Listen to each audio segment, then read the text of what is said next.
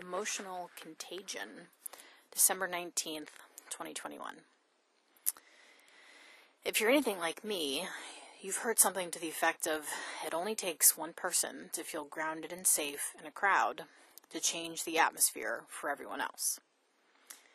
It's a nice sentiment, but is it just a bunch of hokey pokey BS? Can little old me really have that kind of effect on other people? It turns out, yes. Emotions are contagious just like colds, and scientists think this emotional contagion is due to the mirror neuron system.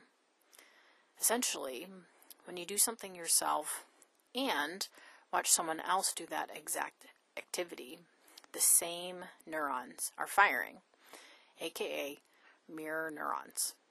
Pretty cool, right? So, how then do emotions catch on? According to this article in Healthline, it happens in three stages mimicry, feedback, and experience. Mimicry is just what it sounds like mimicking someone else. If I smile at you, chances are you're going to smile back at me. However, typically your reaction is not conscious, it's happening automatically. But that mimicry has a ripple effect and creates feedback in the brain and body. For instance, if you're mimicking my smile, even if originally you felt cranky, just by smiling, you'll feel happier.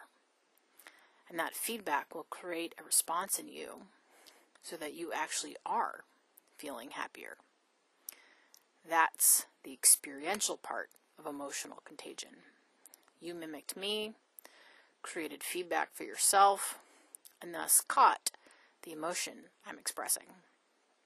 What fascinates me about this process is not only the one on one contagion, but also the group contagion.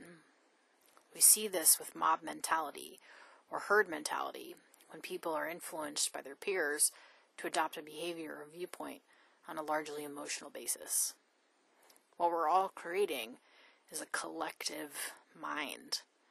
We're syncing our minds up, and this happens whether we want it to or not. The question then becomes what to do about that? My spiritual teacher says the collectivity is yours. The collectivity is not outside you. Your future is inseparably connected with the collective fortune. You must take the entire collectivity with you and move toward the sweetest radiance of the new crimson dawn, beyond the veil of the darkest night later on, he says, now changes will have to be effected in the mental flow of this collective mind. You will have to create a new wave of thought in it. Because of the manner of human thinking thus far, the pace of human progress has been painfully slow. If it is given a new direction, the speed of progress will be greatly accelerated. Frankly, I'm all for moving toward the sweetest radiance of the new crimson dawn and accelerating the speed of human progress. And that means how I feel, how I act matters. How you interact with other people has an impact. It transmits something. And together, we create something that wouldn't have been there before. We are each contributing to a collective mind. But what are we contributing?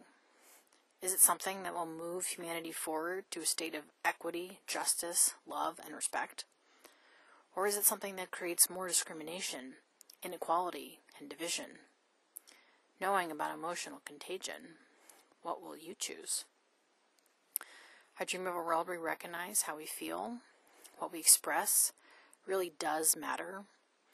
A world where we allow ourselves to be authentic, but also understand we affect and even infect those around us. A world where we are conscious about what we're contributing to the collective mind because we understand emotional contagion is real. Another world is not only possible, it's probable.